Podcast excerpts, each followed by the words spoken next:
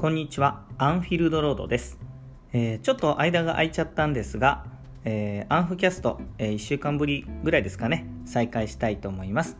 えっ、ー、と、少し立て込んでていてですね、あの、いろいろ忙しかったんで、えっ、と、ポッドキャストの方もお休みしてたんですけども、その間にですね、一回あの、新幹線に乗って、え京都に行ってきました。え観光ではなかったですし、えっと、あの新型肺炎とかの影響もあって結構街中を歩くのドキドキしたんですけどもちょっと落ち着かない旅にはなっちゃったんですが、えー、その行き帰りにですねあの乗った新幹線の予約を、えー、Apple Watch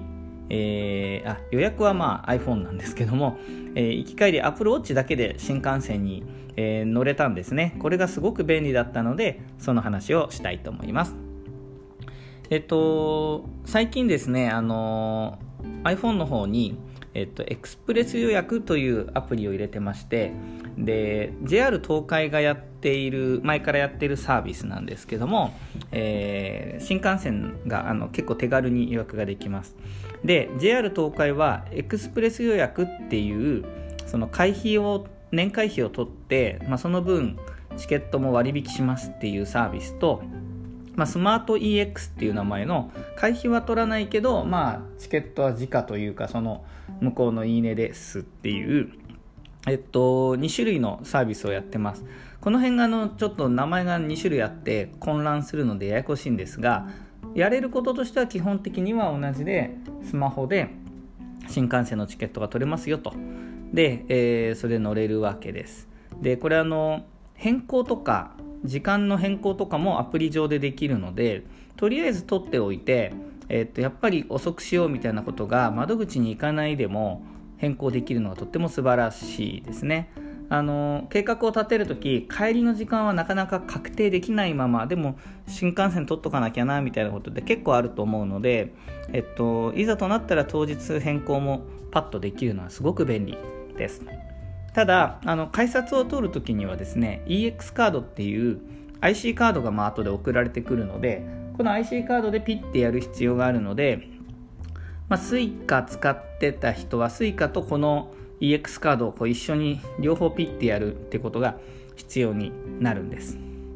で、えー、と1回私はですねこれを忘れて EX カードを家に忘れて新幹線乗れなかったっていう苦い思い出が1回ありまして、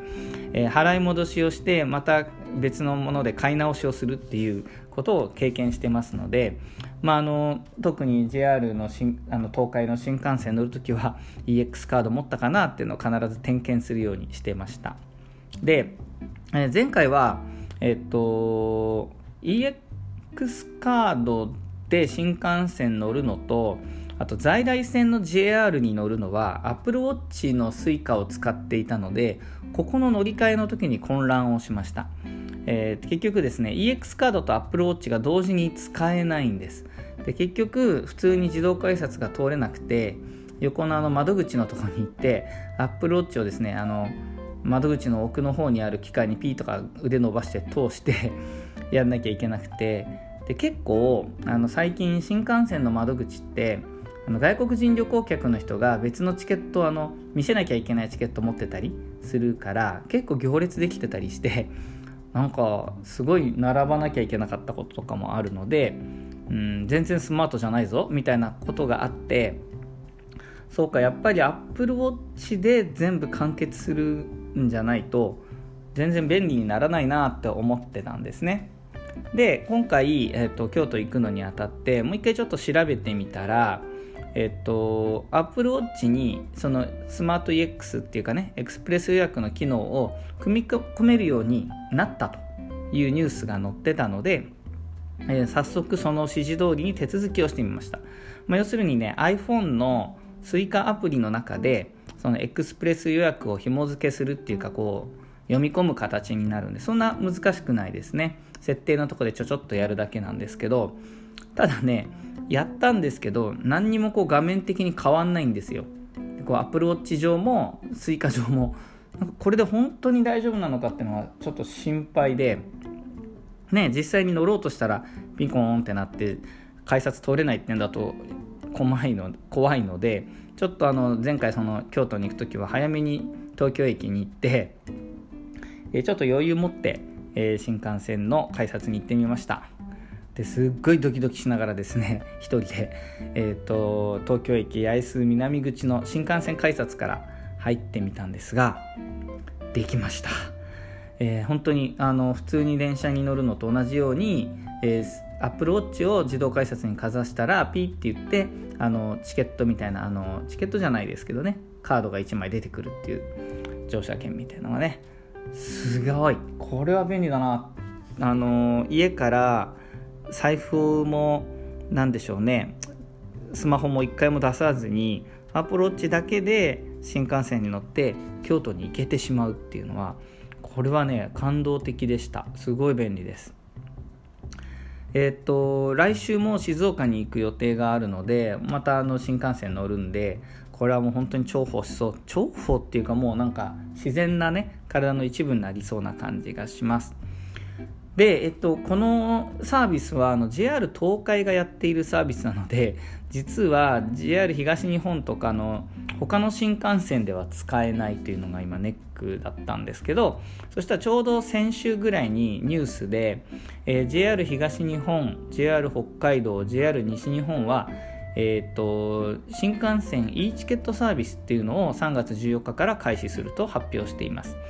で、まあ、お値段もちょっぴり何百円かずつでしたけども、まあ、割引になるってことで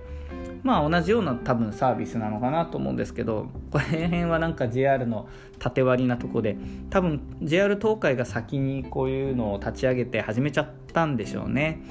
JR 東日本とかはもともと駅ネットとかやってましたよね。今もあんのか。